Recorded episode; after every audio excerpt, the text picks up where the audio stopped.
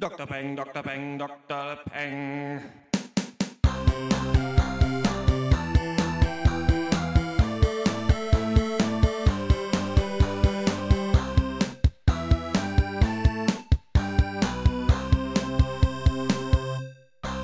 Hallo und herzlich willkommen zum 46. Pencast von drpeng.de Pop und Geist Deutschlands bester Filmcast. Heute reden wir über den Crime-Thriller Hybriden Cold in July, die HBO-Dokumentation Going Clear, Scientology and the Prison of Belief und die HBO-Doku-Serie The Jinx, The Life and Deaths of Robert Durst. Mein Name ist Dr. Schwarz und wie immer rede ich mit Dr. Eck, Hallo.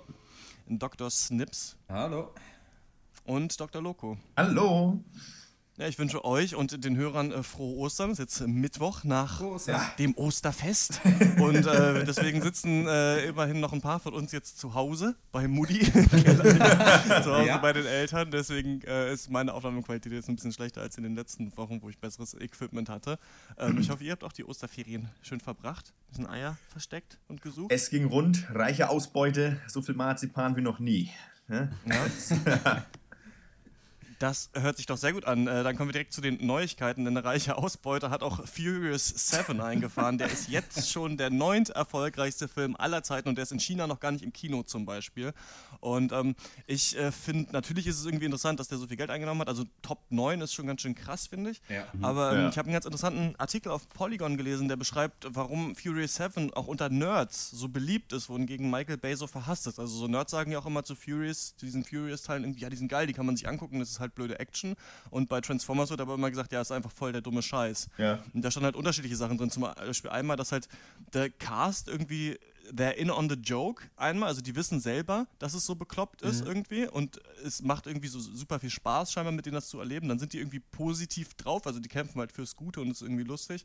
Und dann wohl auch, dass, ähm, dass so die so unterschiedliche ethnische Hintergründe haben, weil irgendwie dadurch auch viele Hispanics und so sich diesen Film angucken, weil du quasi aus jeder Gruppe da irgendwie einen im Team hast. Stimmt. Also gibt es so ganz viele unterschiedliche Gründe, ähm, warum das so erfolgreich ist. Das trifft aber auch alles auf The Expendables zu, oder? Kann man so sagen, so ein bisschen. Sollte man Der meinen. ist ja nicht so ja. erfolgreich. Ja, ja. Naja. ja, haben sie lange. Vielleicht liegt es dann doch an den Autos, ne? Wer weiß. Aber es ist wirklich interessant, weil ähm, so vermeintlich irgendwie schnelle Kahn, irgendwie äh, äh, hübsche Frauen etc. pp. sind ja jetzt nicht unbedingt was, was man jetzt zu dem, äh, dem DD-Spektrum zuordnen würde, ne? dass es das irgendwie abfeiern würde. Deswegen ist es schon nicht ganz uninteressant. Ich meine, gut, sie hatten ja aber auch sieben Teile Zeit, sich da eine Fanbase aufzubauen oder irgendwie PR-mäßig wirklich in die letzte Ecke äh, dieser Welt hinzugelangen, um auch da jeden hab vollen Bildschirm so zu holen. geguckt, Ne? Ja. Was denn überhaupt? Also man, man denkt ja jetzt immer, deswegen könnte man diese News eigentlich auch die Prequel-Sequel-News nennen ab jetzt, weil es immer nicht nur um so einen Quatsch geht. ähm, aber äh, ich habe mal überlegt, was hat denn noch so viele Teile eigentlich, wie, wie Fast and the Äh, Furious? Ich habe mal im Internet ja. geguckt, also ich dachte erst Police Academy hätte irgendwie zwölf, aber die haben auch nur sieben. Ja, es- Und dann ist Harry Potter zum Beispiel ist ganz weit oben Stimmt, halt ja. mit, äh, weiß ich nicht, acht Filmen. Und ähm, dann auch so ein paar Horrorsachen, Ja, Saw, oder? und sowas. Hat viele Teile, irgendwie Scary Movie hat viele, Scream glaube ich auch. Oder fünf, glaube ich. Aber ähm, ist ganz interessant. Also wir werden mal sehen, wie viel ähm, sowas noch weiter ausgereizt werden kann einfach, ne? Weil wir gerade echt in so einer Zeit Ja. sind. Ich meine, beim Videospielen weiß man nur Final Fantasy hat irgendwie kommt der 15. Teil jetzt raus so, und das ist so das Höchste, was Ja. ich überhaupt kenne bei sowas. Ähm, House of Cards wird auch für eine vierte Staffel renewed. Das äh, war, ist jetzt neulich erst rausgekommen. Ich dachte, das wäre klar, weil die dritte Staffel eigentlich so endet, dass es klar ist, dass da noch was kommen muss. Und ähm, über die Serie haben wir ja letzte Woche gesprochen und Dr. Snips, du hast jetzt so ein bisschen weiter in die dritte Staffel reingeguckt. Ne? Findest du das ähm, sinnig, dass es noch mehr zu sehen geben wird von Francis Underwood? Ähm, so viel habe ich tatsächlich gar nicht weitergeguckt. Vielleicht so drei, vier Folgen. Aber äh, ich denke, da kann man noch ein paar Staffeln vertreten, auf jeden Fall. Bevor die Serie dann irgendwann ihren Zenit überschreitet. Ist ja oft so, dass man dann aufhört zu gucken, wenn man denkt, man hat alles gesehen. Aber jetzt, äh, wo mit einer neuen Machtposition, denke ich, ist da noch Potenzial vorhanden. Ich denke auch, also die nächste müssen sie auf jeden Fall jetzt noch bringen, weil er eben noch Präsident ist und die Frage ist, ob er wiedergewählt wird und dann Ja. dann könnte ich mir gut vorstellen, dass er es nicht schafft und dann ähm, das nochmal so eine Serie gibt, wo er komplett verlassen ist von allen und nochmal irgendwie versucht hochzukommen und Oder- dann reicht Stimmt. glaube ich auch. Oder er wird dann irgendwann noch Weltkaiser. genau,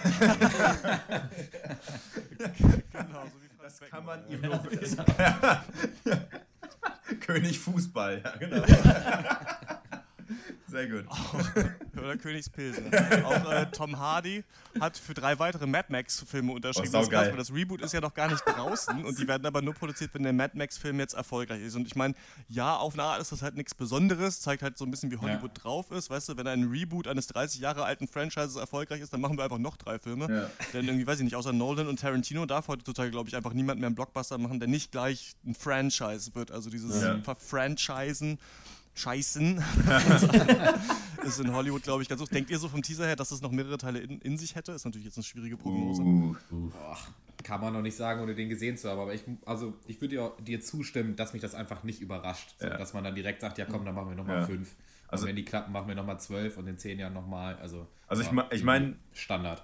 Ich meine, wenn Fast and the Furious sieben Teile in sich birgt, dann vielleicht auch Mad Max, was das gleiche Prinzip ist, nur halt in der Postapokalypse. Insofern mal gucken. Vielleicht kann man da ja irgendwann dann auch mal einen Crossover machen.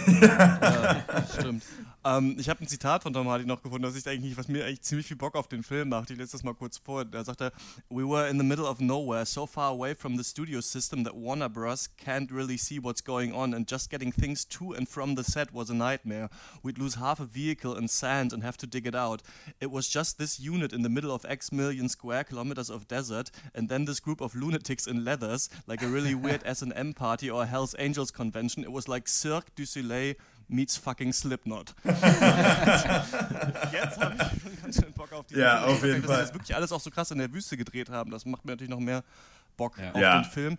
Ähm, auch was auch im Artikel stand übrigens, dass Fast and the Furious super viele richtige Action-Sequenzen hat, also mit richtigen Stuntmen, die nicht irgendwie CGI-mäßig sind, sondern wo die Okay. Leute wirklich halt also aus dem Flugzeug springen, auch die Schauspieler und so, Geil. und dann Nice. gedreht wird. Also das ist vielleicht auch ein, ein Grund, warum das so gut ankommt, weil bei Michael Bay weißt du in den Action-Szenen ja gar nicht, was los ist die meiste Zeit. Ja. Und bei Fast and Furious wohl schon.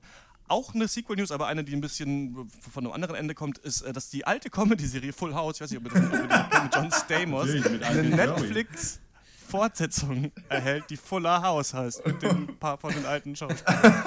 Ey, ich muss ganz ehrlich sagen, ich gucke mir das auf jeden Fall an. So, Ja, das, doch, Es absolut. wird wahrscheinlich nicht sonderlich gut werden, aber also Full House, ich habe das früher schon ab und zu geguckt und fand es eigentlich immer so, was es von dem, was es gab, schon noch mit am besten.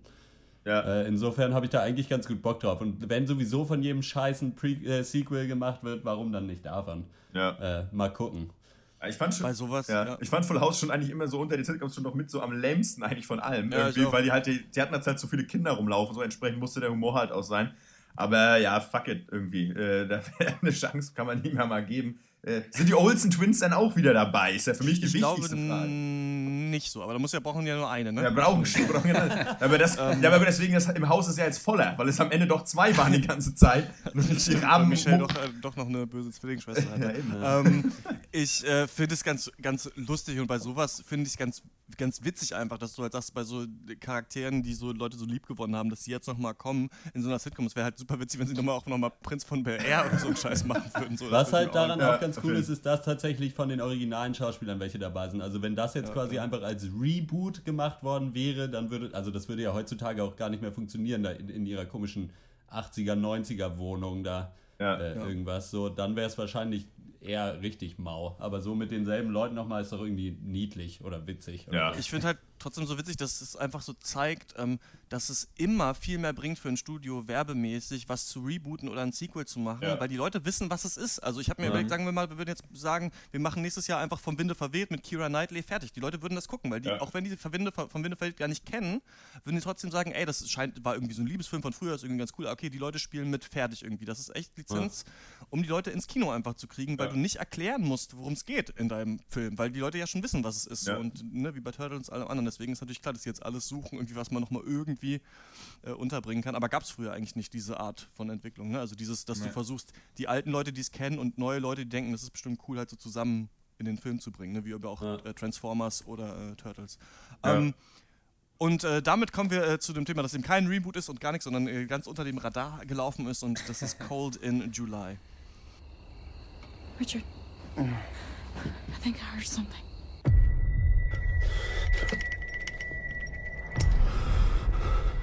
Stay here.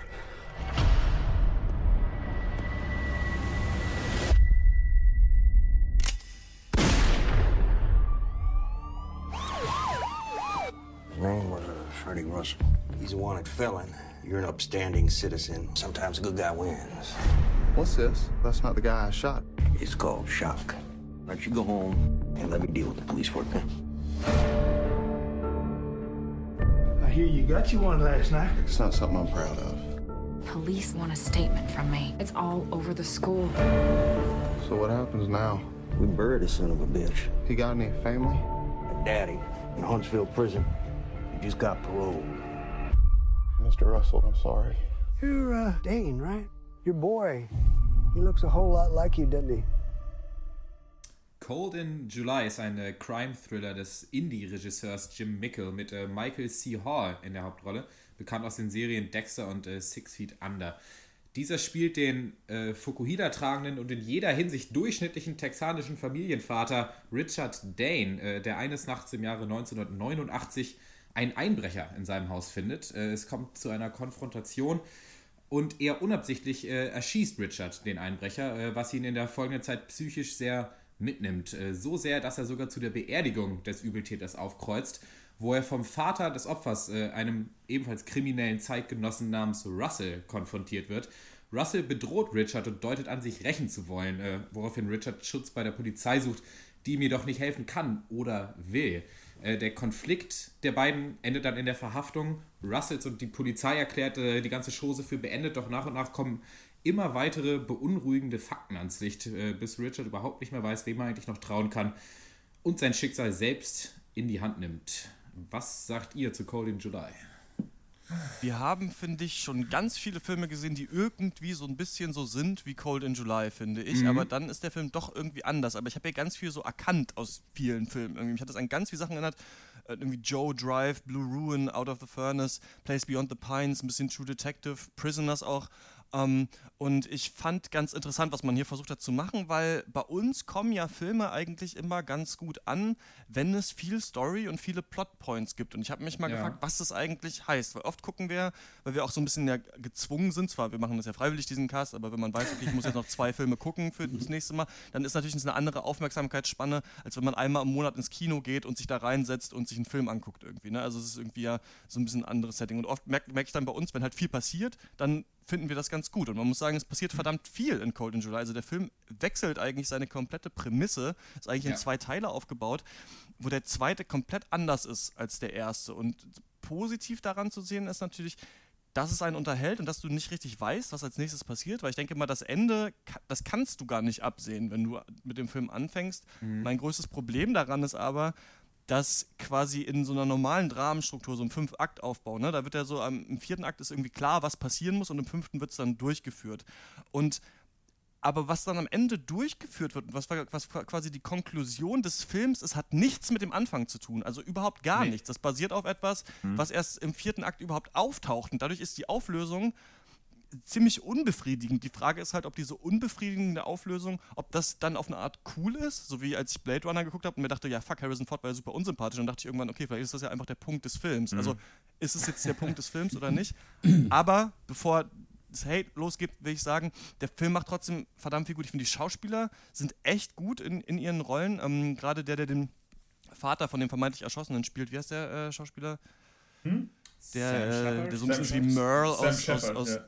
Aus The Walking Dead. Ja, den fand ich, fand ich super. Ich finde auch den, den Dexter-Schauspieler echt cool in dieser Rolle des ein bisschen Ja. trotteligen Typs. Und weil der auch so trottelig ist und nichts kann, hat man auch so ein bisschen Angst um ihn, weil man irgendwie weiß, nicht so richtig, weil man weiß, er ist jetzt kein krasser Draufgänger. Ich finde zum Beispiel eine der coolsten Szenen ist, wie er da in dieser Videothek ist und man echt Schiss hat. Und ähm, ja, also ich finde, der Film macht vieles gut, sieht gut aus, aber letzten Endes kommt das nicht so ganz zusammen. Ja, würde ich, kann ich halbwegs zustimmen. Also es ist schon ein stimmiger Film, soweit. Äh, kam mir so ein bisschen wie so ein bisschen so Indie-Film-Schablonik irgendwie vor. Also von halt diesem ko- ein bisschen komischen Hauptcharakter, wo man nicht so ganz genau weiß, woran man ist. Dann halt die, dieser klasse, äh, krasse Soundtrack halt, der immer ins Gesicht geht, quasi. Und halt so auch so dieses krampfhafte Abstand von einem bestimmten Genre äh, was da genommen wird. Weil, und weil für mich jetzt sind es nicht nur zwei Teile dieser Film, sondern eher fast vier oder so. Ja. Und da werden so Genres aneinandergereiht Und das Ganze verkommt so ein bisschen zu so einem Genre Flickenteppich. Und äh, der macht zwar seine Arbeit, sieht aber trotzdem noch scheiße aus. Also jetzt ein Flickenteppich. ja. äh, insofern hat es mir am Ende dann nicht ganz so gut gefallen. Mir hätte das äh, wahrscheinlich mehr gefallen, wenn sich auf einzelne Aspekte da mehr konzentriert äh, wo er denn, wo denn wäre. ja. Worden wäre. Nee, also jetzt ohne allzu viel zu spoilern, zum Beispiel ist ja ganz am Anfang halt, ist ja erst, fängt es ja so an, dass er hat halt diesen Einbrecher erschossen und dann geht es eigentlich nur darum, äh, wie er in seinem, also dass das für ihn halt ein traumatisches Erlebnis war und wie er dann in seinem posttraumatischen Alltag irgendwie nicht so richtig mehr klarkommt. Ja. Das ja. alleine fand ich schon sehr gut gemacht und auch sehr interessant. Aber in dem Moment, wo das nächste Genre anfängt, nämlich dann dieser Abschnitt, wo der Vater von dem, den er vermeintlich getötet hat, äh, sich an seinem Sohn rächen will und an ihm, dann wird es zu diesem Psychothriller und dann ist aber dieses andere komplett abgeschlossen sofort ja. und äh, wird überhaupt nicht mehr wieder aufgegriffen. Das wird Absicht gewesen sein, weil das bei all diesen Genre-Cuts, sage ich mal, richtig krass ist. Also dass dann das andere ist dann komplett vorbei und dann geht was Neues los fand ich aber insgesamt eher beim Gucken eher nervig als irgendwie cool. Ja. Und ähm, es hatte für mich auch so was, äh, so, zu sehr was so äh, Versatzstückhaftes eben. Genauso wie du gesagt hast. So, genau, der einzelne Abschnitt war dann zu Ende und dann ging es in den nächsten über und die haben für mich halt irgendwie alle nicht gezogen und waren für mich auch irgendwie zu blöde. Ich meine, wir wollen jetzt nicht spoilern und noch zu, direkt in die Handlung gehen, aber dieser ganze Abschnitt mit dieser äh, Psycho-Hostage, nicht Quatsch, Hostage nicht, aber ähm, Geschichte im Prinzip, dass Sam Shepard da in das Haus irgendwie versucht einzudringen oder auf jeden Fall diese, versucht, die Familie von Michael C. Hall zu terrorisieren. Das war mir irgendwie alles zu blöde. Das war einfach, ich, ich weiß, ich wusste auch nicht, soll das noch Exposition sein oder geht es jetzt hier schon los? Und ähm, äh, das hatte, weiß ich nicht, das dann noch in Kombination mit dem, dem Hintergrund hämmernden, aufgesetzt wirkenden äh, Neo-80s-Soundtrack, habe ich echt gedacht, okay, Hat der funktioniert für euch? Nicht. Ich fand den irgendwie, also das ist ja so, der, der ist ja durch Drive etabliert worden genau. und ja. dann zum Beispiel bei The Guest ähm, äh, kam der vor und ähm, auch bei, äh, das fand ich ganz lustig, GTA 5, das Videospiel, hat auch so einen ja. 80er-Soundtrack äh, darunter und der ist auch so ähnlich, wenn die dann Heist planen und sowas gibt es ja auch genau. in diesem Film, so ein bisschen, wo sie da vor diesem ja. Videostore sind. Und ich fand, dass der eigentlich gerade am Anfang, wo man denkt, dieser Typ ist bei ihm im Haus, eher störend ist, ja. also eher so eine Stimmung aufsetzt, als die tatsächliche Psychokiller-Stimmung einfach ausspielen zu lassen. Also das fand ich ein bisschen weiß ich nicht, da wird man ein paar Jahren, glaube ich, drauf gucken und sagen, ja, guck mal, hier haben sie das irgendwie versucht, weil das damals cool war, aber eigentlich macht das nicht so viel genau. Sinn. Also ich fand den eigentlich ziemlich geil, muss nee, ich sagen. Der, also ich hatte da eigentlich das genau gegenteilige Gefühl, dass ich nicht äh, dachte, guck mal, wir wollen hier irgendwie ein, eine Zeit emulieren, die dich eigentlich gar nicht interessiert, irgendwie Neo-80s, sondern ich finde, das war relativ stimmig eingesetzt. Da, ich fand es also ich, ich auch überhaupt nicht. Also ich fand den Track, Soundtrack an sich gut, aber fehl, äh, fehlplatz, mhm. äh, fehlplatziert einfach. Ähm, okay. Was für ja, mich auch teilweise auch was mit der, mit der visuellen Ästhetik zu tun hatte, denn die war schon für mich relativ klar Südstaaten-Drama und eigentlich nicht wirklich in irgendwie 80s angehaucht. Ne? Am Ende halt so ein bisschen mit dem ja, Neonlicht, ne? Das genau. Halt dann, da, da, wird der Film ja auch so ein bisschen zu The Guest irgendwie. Genau, er hat dann genau um, diese Momente, genau, diese, wo dann eben genau, er kommt dann, dann auf einmal sitzt im Auto und dann ist all, alles rot. Das ist dann so wieder äh, so Scarface-Ästhetik auch, genau, dieses, diese 80er-Flair.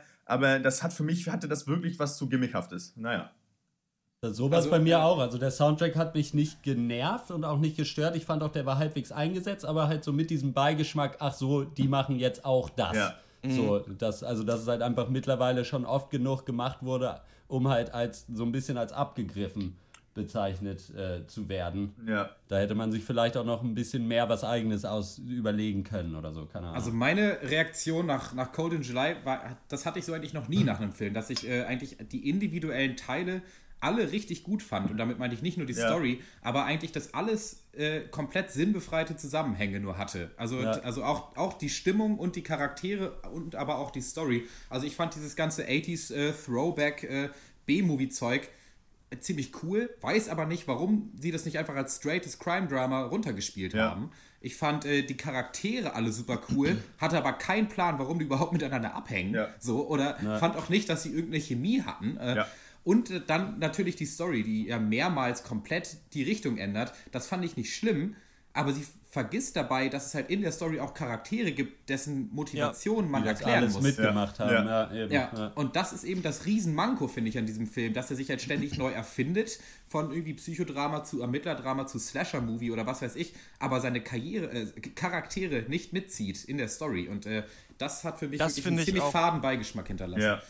das bricht eigentlich dem Film wirklich das Genick, finde ich. Also es Ja. sind einfach zwei Ja. Sachen. Ich finde, einmal fehlt die Konsequenz mir darin, also die Konsequenz, dass er da dann mitmacht bei dieser Mhm, Sache. genau. Die gibt es eigentlich nicht. Und das finde Nee. das kann natürlich ein Kommentar sein, das nervt mich aber. Und ähm, aber das zweite ist wirklich die, Entschuldigung, krass unsinnige Charaktermotivation davon, mit diesem Vater gemeinsame Ja. Sache zu machen, der Ja. vorher Ja, seine Familie umbringen wollte.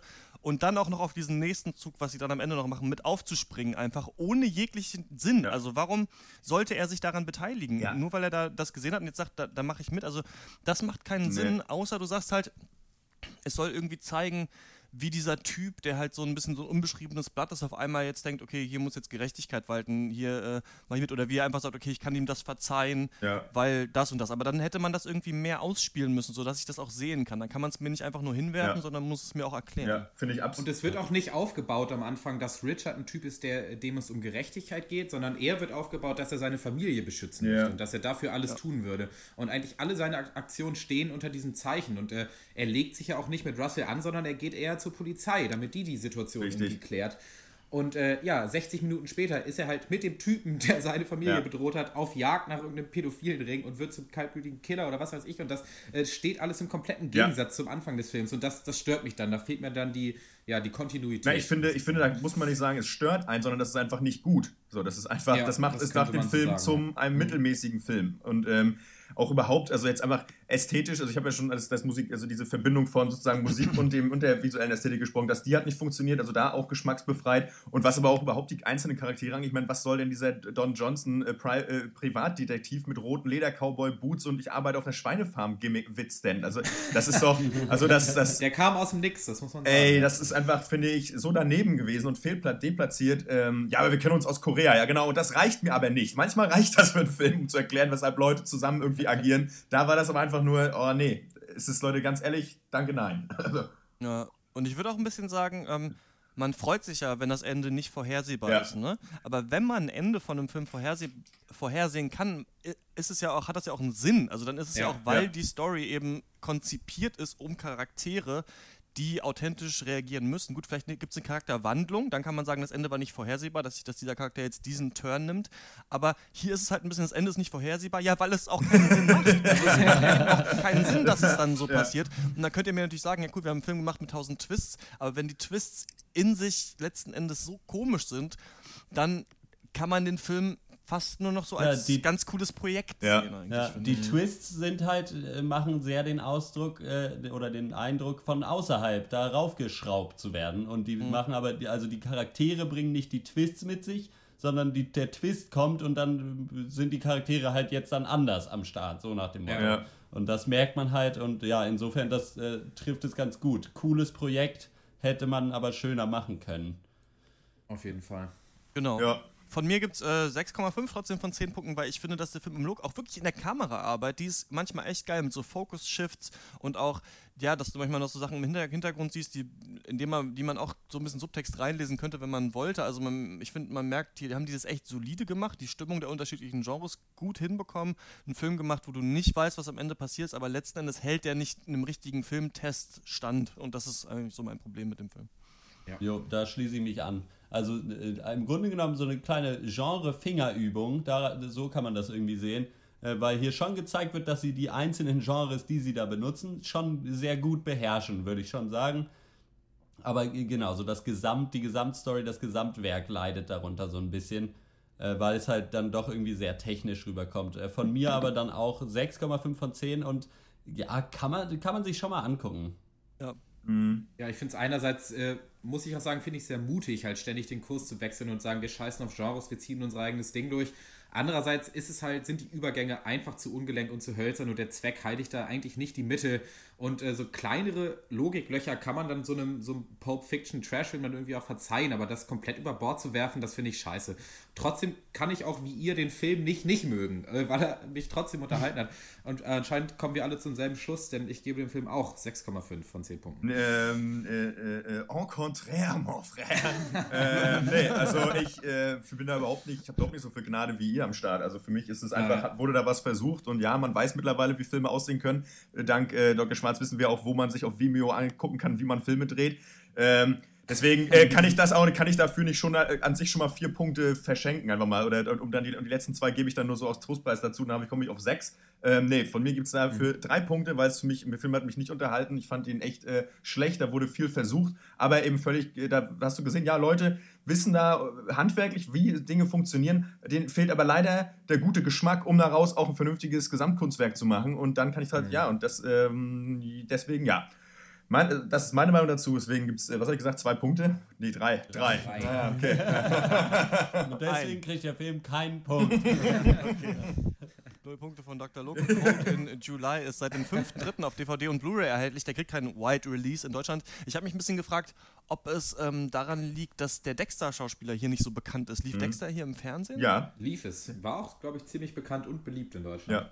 Na gut, dann hätte man ihn eigentlich trotzdem äh, rausbringen können. Seine Leistung fand ich ganz gut, aber genau, kann man seit dem 5.3. Äh, kaufen und angucken. Und wenn ihr das macht, dann eure Meinung bitte an drpeng at gmail.com. Und damit gehen wir in eine kurze Pause. Die Musik kommt in dieser Woche mit freundlicher Genehmigung vom Synth-Pop-Trio Mood Robot. Deren beide EPs könnt ihr euch umsonst runterladen auf deren Bandcamp-Seite und auch auf Facebook. Bitte liken Mood Robot. So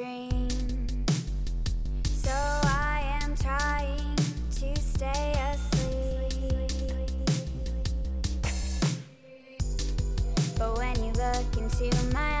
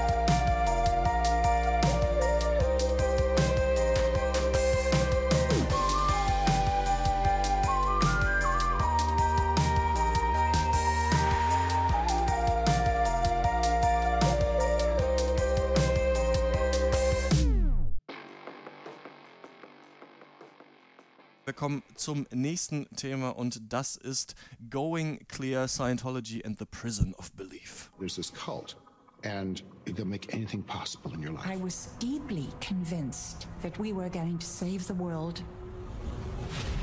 It was a transcendent experience. You feel euphoric. Everything you do for endless trillions of years depends on what you do with and in Scientology. They sell it all in the beginning as something quite logical. You take on a matrix of thought that is not your own. It's so strong that it sticks you like very glue. Controllable, very suggestible. You just don't see it happening to you. You justify so much. There is no logical explanation other than faith.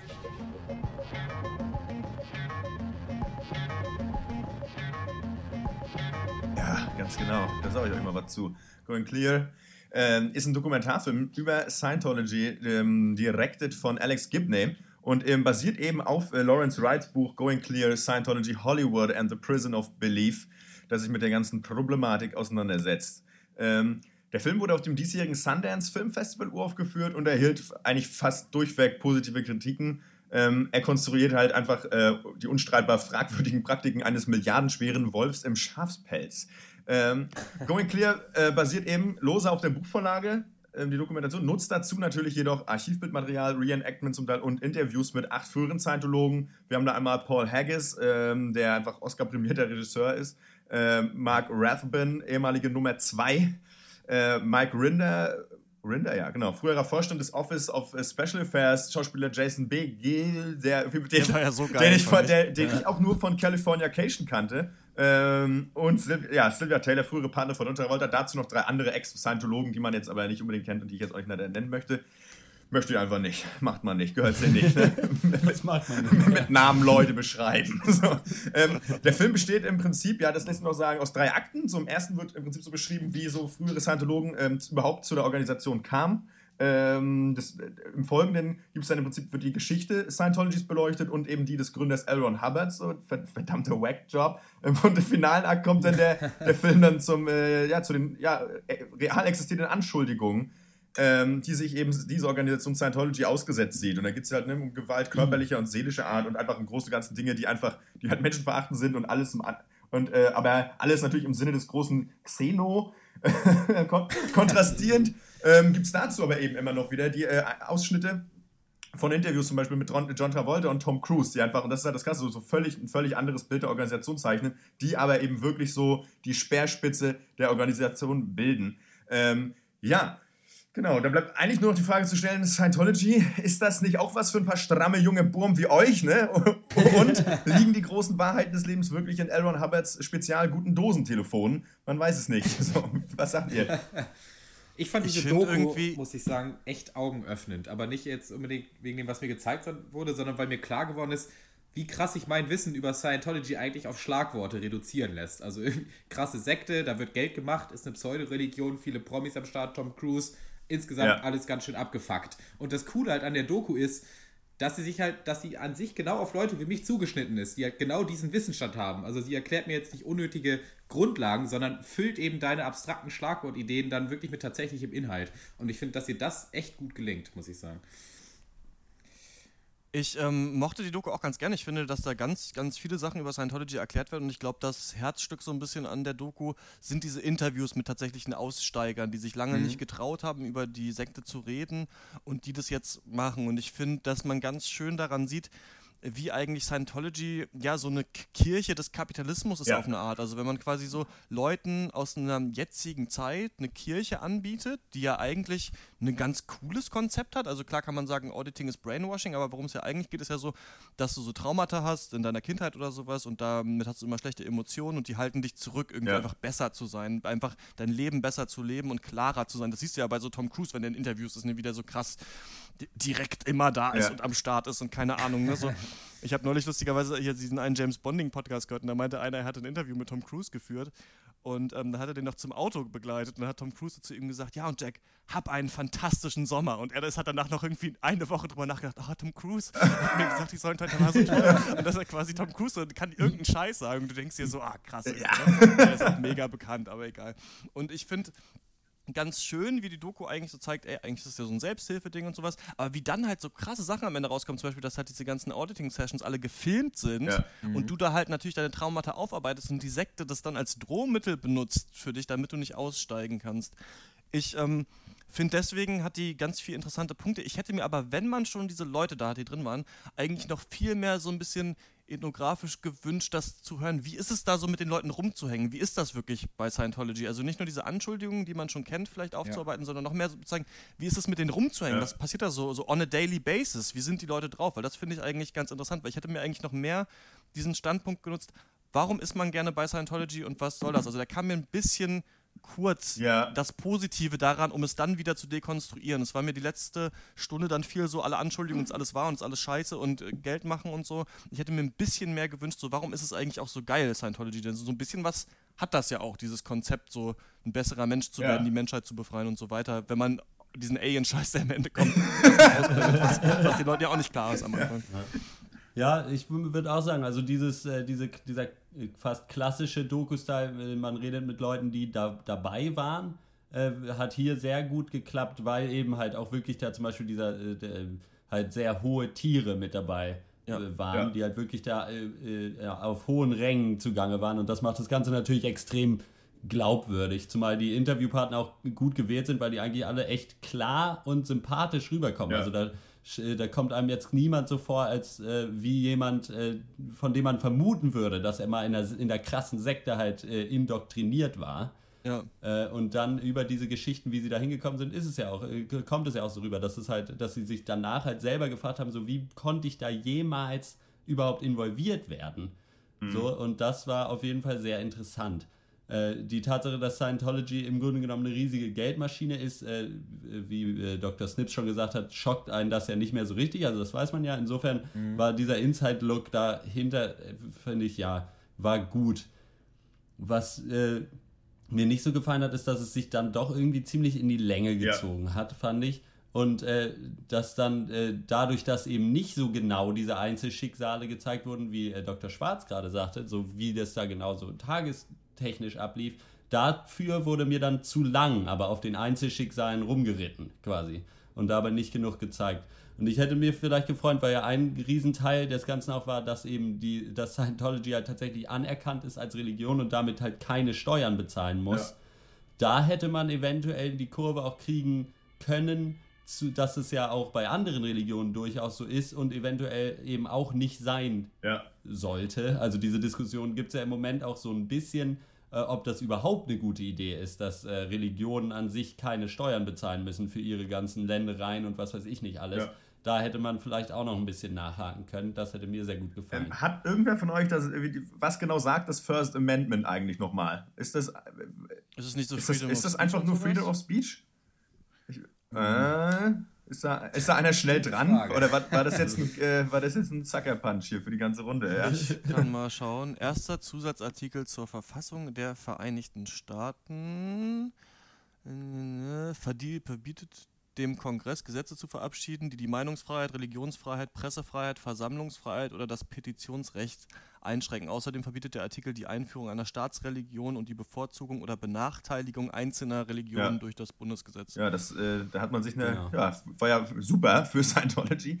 Ähm, ich finde, man hätte auch nochmal beleuchten können, so warum zum Beispiel in anderen Ländern ist Scientology einfach nach wie vor nicht als Religion anerkannt, sondern ist eher, eher so, ist eigentlich eher eine kriminelle Organisation, wie zum Beispiel in Deutschland und so weiter. Warum funktioniert das in Amerika etc.? Und da fehlte dann manchmal vielleicht für mich noch so ein bisschen die Tiefe, weil es war mir dann auch über zwei Stunden doch ein bisschen zu viel so Spukschloss im Spessart mal wieder. So, hier, ne, ja, das, ne, also hier, ja, guckt euch die an, was das alles für kranke Köpfe sind und macht geil und hier Geld und es, ja, ich hab's verstanden. So, es ist okay, ne, es ist halt vollkommen mhm. klar. Der, der, der Gründer ist halt, hatte halt auch eine Macke. So, ne, also ich meine, ähm, und ähm, ist ja auch in Ordnung, aber ja, genau, geht, das, geht da noch ein bisschen mehr, bitte. So ein ähm, bisschen, ja. Aber ich finde, dass diese Spukschloss-Geschichte, die du ansprichst, trotzdem lange Zeit gut gezogen Auf hat. Auf jeden Fall. Weil sie halt die Frage nach der Motivation halt so krass stellt. Weil man denkt am Anfang, klar, es, es geht um Geld und unter dem Deckmantel der Religion wird halt den Dummen das Geld aus der Tasche ja. gezogen. Aber dann irgendwann wird ja auch gesagt, dass die selbst die Hochrangigen da auch selber dran glauben, ja. an diese Pseudo-Religion. Und denkt man, okay, dann geht es also um Geld und um Religion. Aber dann wird es auch nochmal erhöht. Und eigentlich, äh, gerade in der Ära David Miscavige, der jetzt ja die Kirche seit äh, langem leitet, äh, wird ja dann aufgebaut, dass es eigentlich am meisten um Macht geht. Ja. Äh, dann, das hat mich halt wirklich fasziniert, dass man das Gefühl hatte, dass David Miscavige sich halt so als Alleinherrscher von so einer geheimen Schattendiktatur sieht, ja. der irgendwie alle seine Gegner zerstört und alle ruhig stellt, die gegen ihn aussagen und niemand an sich ranlässt und halt echt so eine äh, Zombie-Armee ja. von gehirngewaschenen Kriegern hat unter der Leitung von Obergeneral Tom Cruise ja. irgendwie.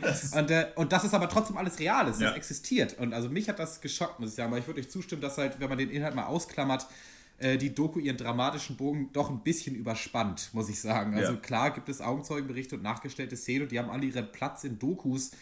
Aber der Film hat das nicht gut dosiert, finde ich. Also dazu sehr übertrieben. Mhm. Äh, mit, mit, auch so dramatischen Einspielern, mit Slow-Mo-Geschichten und nachgestellten Sachen. Und ja, das fand ich alles dann auch nicht so toll, ja. muss ich sagen. Am, am besten fand ich, als von diesem einen da haben die irgendeinen so verrückten Stuhltanz da gemacht. Mhm. und da war als Einspieler dann irgendwie einfach so ein Stuhl, der in Slow Motion das war richtig Raum schlecht ja, wurde. auf jeden Fall. Ich dachte ja. mir so, dann lass es doch, dann zeigt mir einfach bitte das Gesicht von dem, der das gerade erzählt und alles ist super. Ja, da Aber, haben Ami-Dokus halt auch immer ja. so einen Drang dazu. Da, also immer wenn eine Doku halt versucht, ihre Botschaft mit Musik oder so Sachen zu untermalen, dann fühlt man sich immer ein bisschen verarscht. Ja. Also. Und ich finde an diesem, genau an diesem Punkt mit dem Stuhl Dance, Dance mit dem Stuhl Dance, äh, Alles ist die Sekte. äh, an der Stelle, da kommt ja noch so ein Lied von Queen. Und da dachte ich mir echt so, ey, Leute, hier haben sie, glaube ich, so viel schon so Doku-Shit gemacht, dass sie dachten, das können sie jetzt auch Ja. noch bringen und nicht mehr gerafft irgendwie. Das ist wirklich einmal. Ich habe mich auch in dem Moment gefragt, kommt jetzt gleich irgendwie. Freddie Mercury, war irgendwie auch noch heimlich Mitglied. Das war halt so komplett off-topic, einfach so, keine Ahnung. Ich habe auch zwischendurch äh, auf Michael Moore gewartet, der rein kommt noch mal ein paar Eier, faule Eier.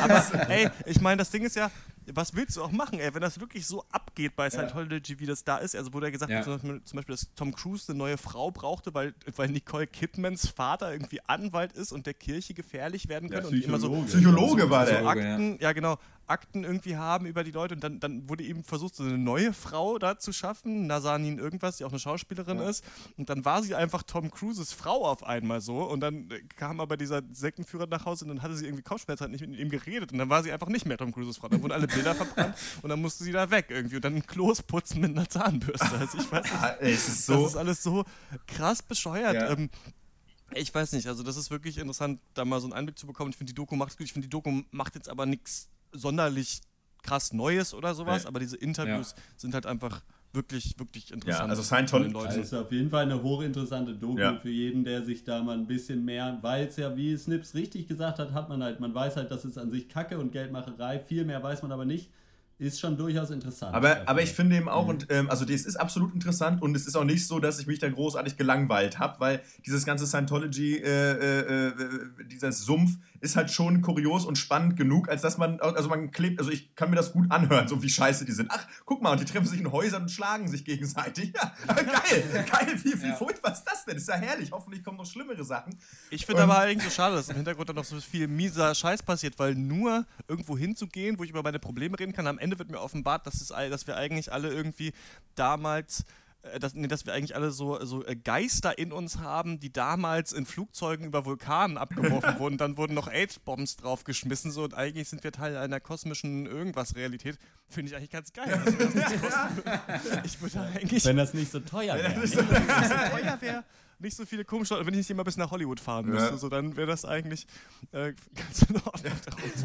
Eine Sache, die noch sehr interessant auch war, finde ich, ist so diese Tatsache, dass da ja auch erzählt wird, dass halt den Leuten, die da drin sind, halt gesagt wird, geht nicht ins Internet, lest euch bloß nicht irgendwelche kritischen Sachen durch. Ja. So, und das ist, das ist halt so die, die Grundessenz von solchen äh, Indoktrinationssachen, Ja. halt, äh, wo der Mensch eh einen Hang hat, sich nichts durchzulesen, was seiner Meinung widerspricht. Mhm. Äh, und das dann noch explizit zu sagen. Und dass das, dieser simple Trick quasi wunderbar funktioniert, ist halt schon auch krass. Ja. Irgendwo. Und ich fand eigentlich krass, so was da für manche so persönliche Schicksale sind und wie die aber auch gleichzeitig so locker darüber reden. Also wie der, wie da ein Typ einfach 20 Jahre lang die Presse angelogen hat und dann sagt, ja klar habe ich Bullshit erzählt, so, ich habe nur Scheiße Ja. erzählt, so, wir mussten Scheiße erzählen, damit die Leute uns irgendwie glauben und fertig ist es. Und dann sagt er aber so, ja und jetzt ähm, meine ganze Familie, meine zwei Töchter, meine Frau, meine, Gro meine Mutter und so, die sind alle bei Scientology, die sind, die sind jetzt alle disconnected von mir, die sehe ich nie mehr wieder, das sind auch die einzigen Leute, die ich habe. So, Ah. dafür, dass er da Ja. jetzt sitzt und darüber redet, ne? Also das fand ich auch schon echt cool, dass man bei manchen Leuten so denkt, ey klar, ihr seid irgendwie ein bisschen trottelig, dass ihr da reingegangen seid, aber ähm, irgendwie auch ein starkes Stück, das jetzt so publik zu machen, wenn man auch sieht, wie die Leute da verfolgt wurden und sowas. Ja. Also ja. Also wäre nochmal, Ähm, noch mal, aber es wäre eben ganz geil gewesen, so wenn eigentlich nochmal von der Seite, die ja die, selbst der größte Feind sozusagen von Scientology ist, ähm, nicht selbst erklärte, aber Scientology hat, hat sie zum Schluss weiter verehrt, äh, einfach die Psychologie äh, nochmal äh, da zu haben. Irgendwo nochmal, der, der nochmal wirklich sagt, so was ist genau, wie du auch schon sagst, was ist genau der Reiz? Warum finden Leute das geil und warum treten sie auch nicht aus und wie können sie denn überhaupt noch sein, obwohl sie zum Beispiel komplett pleite sind? Warum ist, was, was ist so krass daran? Denn da ist ja was. Denn klar, wir können uns darüber lustig machen, so, hör, wie dumm ihr seid, irgendwie, ihr gebt euer ganzes Geld dahin und am Ende habt ihr nichts und am Ende erfahrt ihr das große Geheimnis, dass ihr, wir alle von irgendeinem Außerirdischen hier gedroppt wurden auf diesem Planeten. Aber, aber so einfach ist es ja nicht. So, das klingt halt, das Ja, klingt genau. halt dumm und scheiße, aber es ist auch zu einfach, wie generell zu, über Religionen zu sagen, ähm, ja, ihr seid ja alle dumm, ihr glaubt halt irgendwie an irgendeinen Mann mit einem Bart im Himmel. So ist es ja nicht. Das ist ja Schwachsinn. Ja. Und, Na ähm, gut, ja. das funktioniert da halt darüber, das wurde ja angesprochen, dass wenn du halt da erstmal mit drin bist, dann wird ja halt gesagt, ja gut, du musst deine anderen, äh, die Leute, mit denen du äh, dich so umgibst, die müssen dann halt auch rein. Ansonsten musst du dich von denen disconnecten. ja, ja, nee, aber, Ja, ich So, glaube, und das, dann aber- aber, das ist einfach die positive Seite dieses Ding. Also, und da ist ja Es muss ja einen Benefit für die Leute so. geben. Und, genau, es, ja. genau. Und das ist halt, was man da lernt quasi über sich oder was daran so toll ist oder was es vielleicht auch für positive Auswirkungen auf das öffentliche Auftreten hat also, mit Leuten und sowas. Das ist eigentlich Also ich würde gar nicht mal sagen, was die positive Seite daran ist, aber was passiert in dem, welche Zentren funktionieren da? Ich meine, ich kann es mir ungefähr denken, aber was passiert am menschlichen Gehirn, dass es sagt, so ich gehe halt immer weiter in diese Höhle des Bösen, ja. des Löwen und äh, blende vollkommen aus, was um mich herum passiert sozusagen. Und da, das hätte ja. mich halt eher interessiert. Ich will gar nicht mal sagen positive Seite, sondern was ist genau, was ist der, der, der, der Incentive, so das zu tun. Ne? Ja. Von äh, mir gibt es acht von zehn ja. Punkten für die Doku, weil ich finde, dass es, äh, ja, weiß ich nicht, ob es als Doku im Doku machen jetzt unbedingt so großartig ist, aber es fasst einfach verdammt viel zusammen. Es ist super spannend, die Leute, mit denen die reden, sind cool und das ist wirklich eine der ersten Adressen, wo man wahrscheinlich, wenn man nicht lesen möchte, ne, Filme gucken ist leichter, äh, dann kann man sich einfach diese Doku angucken, dann weiß man schon mal viel mehr über Scientology, als man vorher wusste. Ja, von mir gibt es auch 8 von 10, weil das einfach, wie du sagtest, extrem relevant ist und äh, so eine Doku braucht auch so die dramatische Untermalung, sonst beschweren wir uns am Ende alle, dass es hammertrocken war, aber trotzdem hätte man das besser äh, dosieren können und vielleicht auch die Doku etwas straffer durchziehen können, in ein äh, paar Minuten weniger. Aber trotzdem gibt es genug reale, schockierende Inhalte, dass äh, das auf jeden Fall gerechtfertigt ist, das mal zu gucken. Ja.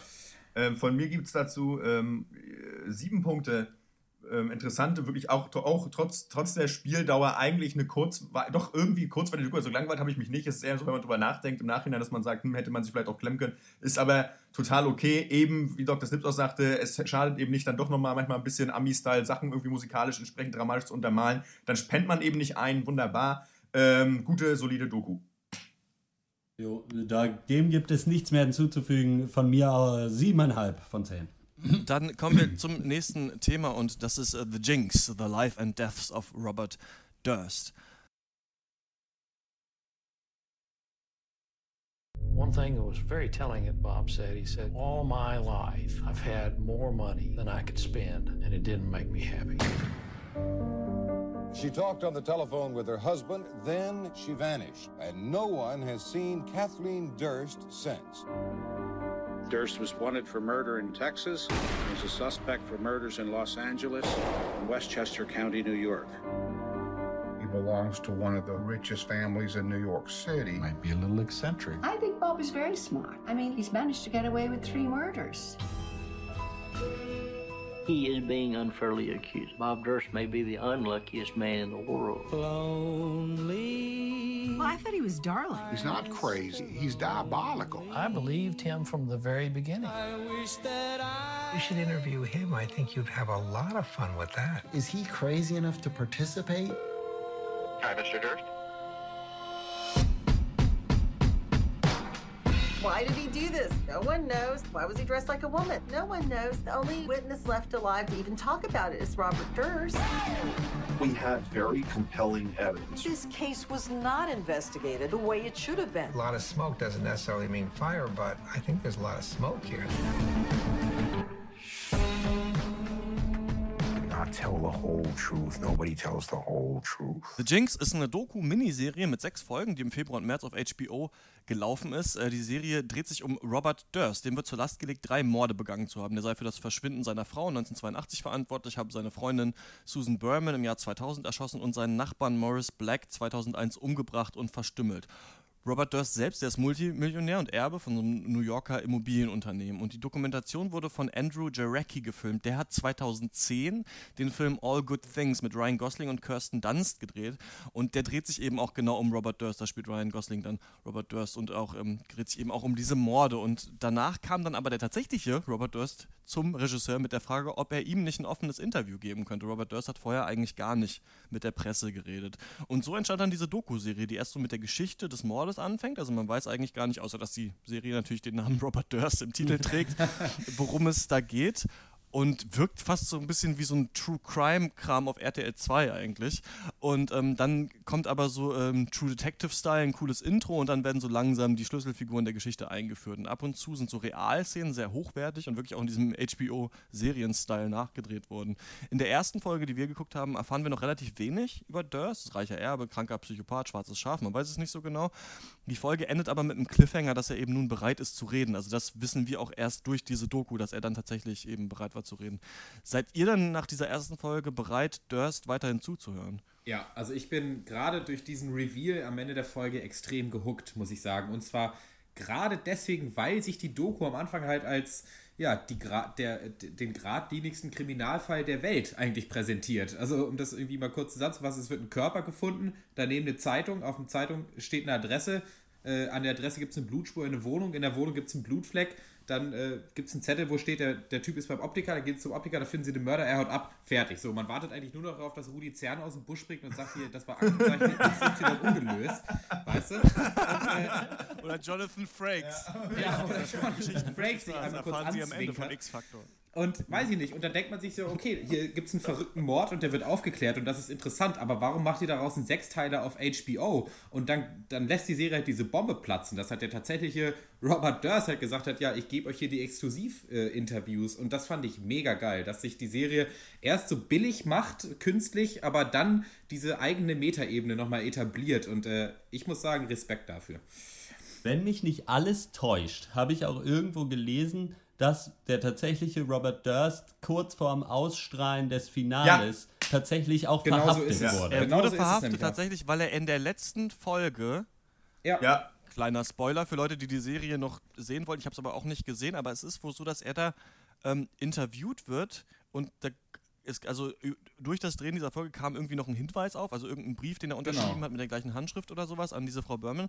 Und dann ist er aufs Klo gegangen und hatte das Mikro ja. noch an seinen Klamotten und hat gesagt, ah oh, fuck, so they've got you. das und das so ist mitgeschnitten worden und das war scheinbar der letzte Hinweis und deswegen ist er dann verhaftet worden wegen dieser Was? Arbeit an dieser Doku. Und das soll halt so, also, den ich jetzt gespoilert habe und auch mir selber gespoilert habe, so einer der krassesten Momente der Fernsehgeschichte sein. Ja, Deswegen halt halt besseres PR kann man sich nicht wünschen. Äh. Und da ist sogar auch so, ein, so eine Diskussion entbrannt, wann die Doku-Leute das Material der Polizei übergeben haben. Also ob die extra gewartet haben ah, bis okay. zur Ausstrahlung mit manchen Sachen, um mhm. diese Serie halt krasser zu machen. Also ich muss aber sagen, dass das tatsächlich das nochmal wesentlich spannender dann macht. Ja. Also weil auf ich war mir Fall. auf jeden Fall nicht sicher, ob ich mir das weiter angucke, aber mit diesem, mit dieser Information ja. äh, dann wahrscheinlich ja, schon. Da bin ich dann doch so äh, härteren, Stuhl Action geil. härteren Stuhlgang hatte er nie zuvor. Also das ist schon alles gut, ja genau. Ähm, nee, ich finde das. Das ist ja auch wie, wie, einfach wie aus einem Austin Powers Film, dass jemand das Mikro mit aufs Klo nimmt dann aus Versehen so, irgendwas noch so, sagt. Verdammt, jetzt haben sie mich. das ist halt schon echt bitter. Ne, ich fand auch, ähm, zu Beginn kam, die, äh, kam das Ganze so ein bisschen sehr geradlinig, äh, stereotyp daher, aber ja. ähm, hier liegt so die, ähm, das Coole und das Spannende halt im, so, ja, im Detail. Man wird da nicht mit bestraft mit seiner Aufmerksamkeit.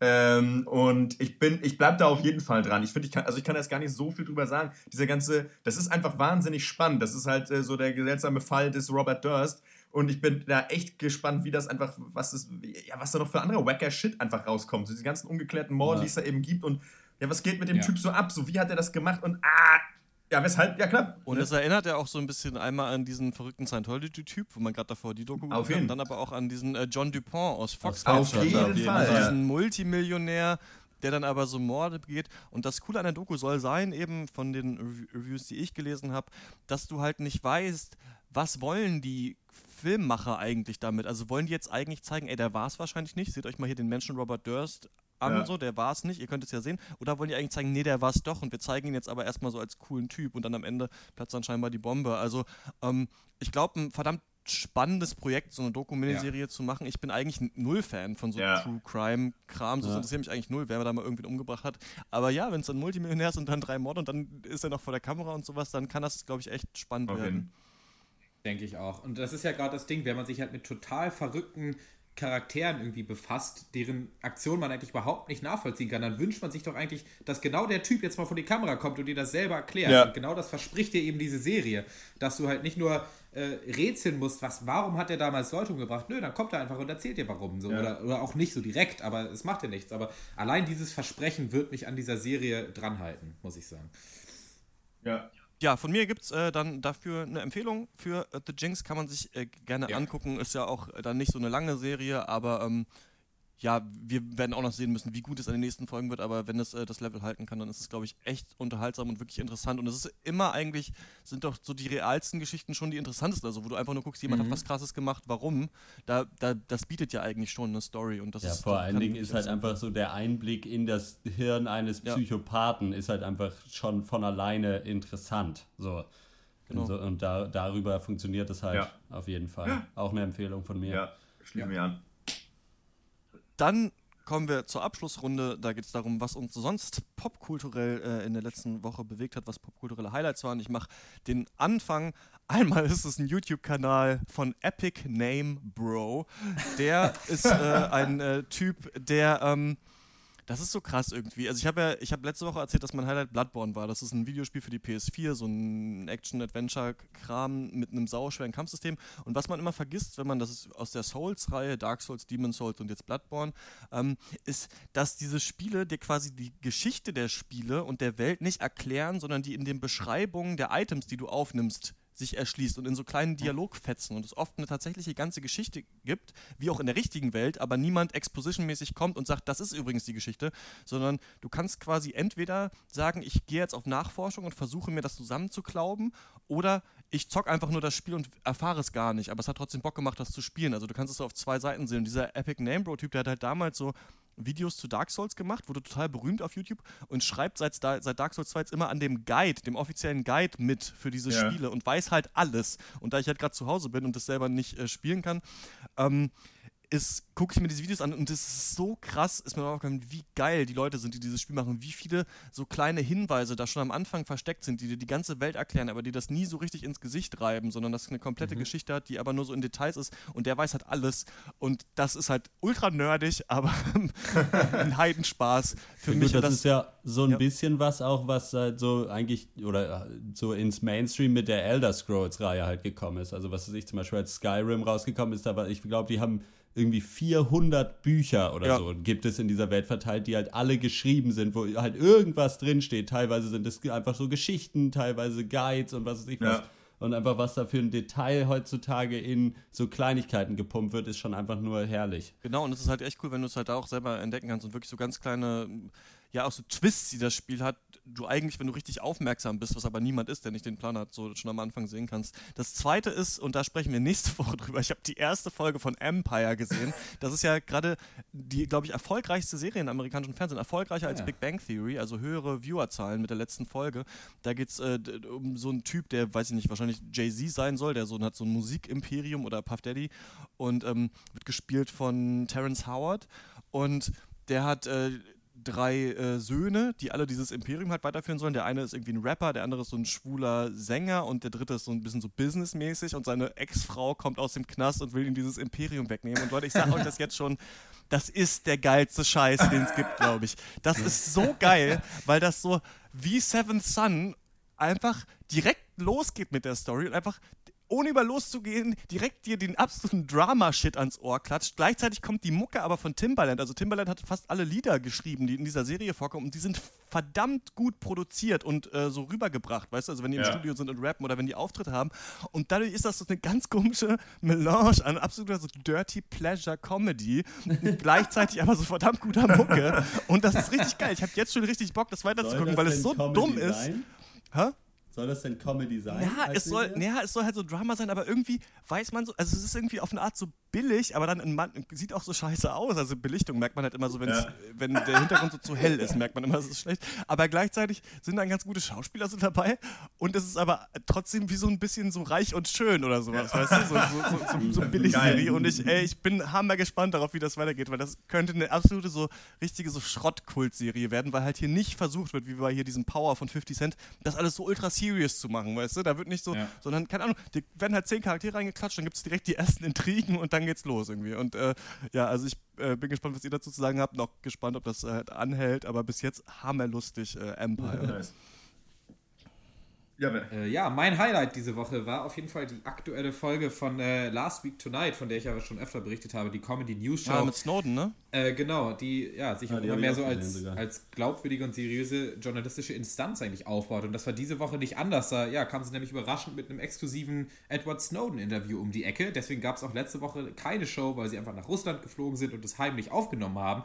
Und äh, ja, das ist auch auf, auf HBO natürlich. Wir sind schon so kleine HBO-Huren, muss man ja schon mal so sagen. äh, nee, die haben auch dann direkt die, äh, die Sendezeit um 15 Minuten erhöht, da, um dem Thema halt genügend Zeit einzuräumen. Und das, das geht dann auch mal klar. Ja, und äh, ja, wer hören will, wie Edward Snowden, die halt die komplette NSA-Abhördebatte am Beispiel der Frage erläutert, wer kann eigentlich wann Fotos von meinem Penis sehen. Äh, der sollte sich das auf jeden Fall angucken. Also das ist herrlich und das ist richtig anschaulich, äh, für die breite Masse gut gemacht. Äh, Comedy Gold und äh, ja, Last Week Tonight, die aktuelle Folge. Nice. Mein Ja, Highlight. die habe ich auch gesehen, kann ich zustimmen, es äh, war gut. Ja. Damit habe ich allerdings dann kein Highlight. Ah, schade. äh, ah, ich guck nur Kacke. Das ist- ich habe nichts zu empfehlen. Nee, warte mal, ich habe ähm, ich hab was geguckt. Und ähm, das war aber gar nicht mal so gut. Und es war nämlich genau die neue Staffel äh, von Trailer Park Boys, die rausgekommen ist Anfang März oder äh, Quatsch, Ende März. Und ähm, ja, weiß ich nicht, nachdem ich ja äh, beim Anschauen der letzten Staffel schon hart enttäuscht war, weil man überhaupt nicht irgendwie qualitativ an so die, die, die, die, die, ersten sieben Staffeln anknüpfen konnte, äh, was irgendwie auch lächerlich klingt und irgendwie auch nachvollziehbar. Aber naja, gut, es ist einfach nicht mehr so gut, es bringt es irgendwie nicht mehr und ich bin ein bisschen enttäuscht und traurig. Denn äh, ja, was soll ich machen? Vielleicht muss ich jetzt auch einfach Empire gucken. Ich glaube, ich mache das einfach. Es sch scheint ja eine solide Nummer zu werden. Also, Da fällt mir gerade auf, äh, ich habe natürlich doch noch was zu erzählen und zwar ist die neue Staffel Children's Hospital äh, wieder losgegangen. Äh, weiß ich nicht, ob ihr das überhaupt kennt. Das sind so äh, am, am Set von Scrubs gedreht, so eine völlig absurde, quasi fast Sketch-Comedy-Serie. War eine Webseries von Rob Corddry, glaube ich, gemacht. Äh, und ist einfach hammerwitzig, wenn man auf stumpfen Humor steht. Äh, und da ging jetzt eine neue Staffel los und ist auch immer noch äh, echt gut. Mittlerweile, glaube ich, auch sechste Staffel oder so, aber da ist auch eine Folge immer nur so 15 Minuten. Was war- aber kann man sich immer noch gut angucken. achso, okay, wollte gerade fragen. Also, okay, so 15 Minuten, alles klar. Ja, genau. Nice, cool. Alles klar, dann äh, war es das mit dem 46. Pankers. Wir hören uns im 47. Pankers wieder und jetzt wissen wir auch wieder, was wir da gucken, denn wir machen einen kleinen Black Yeah. History Cast. Wir reden über Top Jawohl. 5, ein äh, ja, Comedy-Drama-Film von Chris Rock, der hochgelobt wird. Dann um so eine, ja, weiß nicht, ob es eine Culture Clash-Komödie ist, Dear White People heißt es, ein Film an der Universität, wo unterschiedliche afroamerikanische Studenten äh, gezeigt werden mit ihren unterschiedlichen Attitüden eben zur eigenen Afroamerikanität. Und wir reden über Empire, die Serie, die ich gerade beschrieben habe. Yes. Das alles im nächsten äh, Pankers und vielleicht äh, wird sich jemand von uns erbarmen und sich äh, Furious 7 angucken und auch seine Meinung Black Dynamite gucken wir auslassen. Genau, dann noch Black Dynamite und äh, Shaft. So, das war's mit den Pankers. Wenn ihr Meinungen zu diesen Filmen habt oder zu diesen Serien, dann schreibt uns eine Mail an drpank.gmail.com oder wenn ihr von einer coolen Band wisst, die hier mal auftreten soll. Wir hören uns beim nächsten Mal. Bis dann. Okay. Tschüss.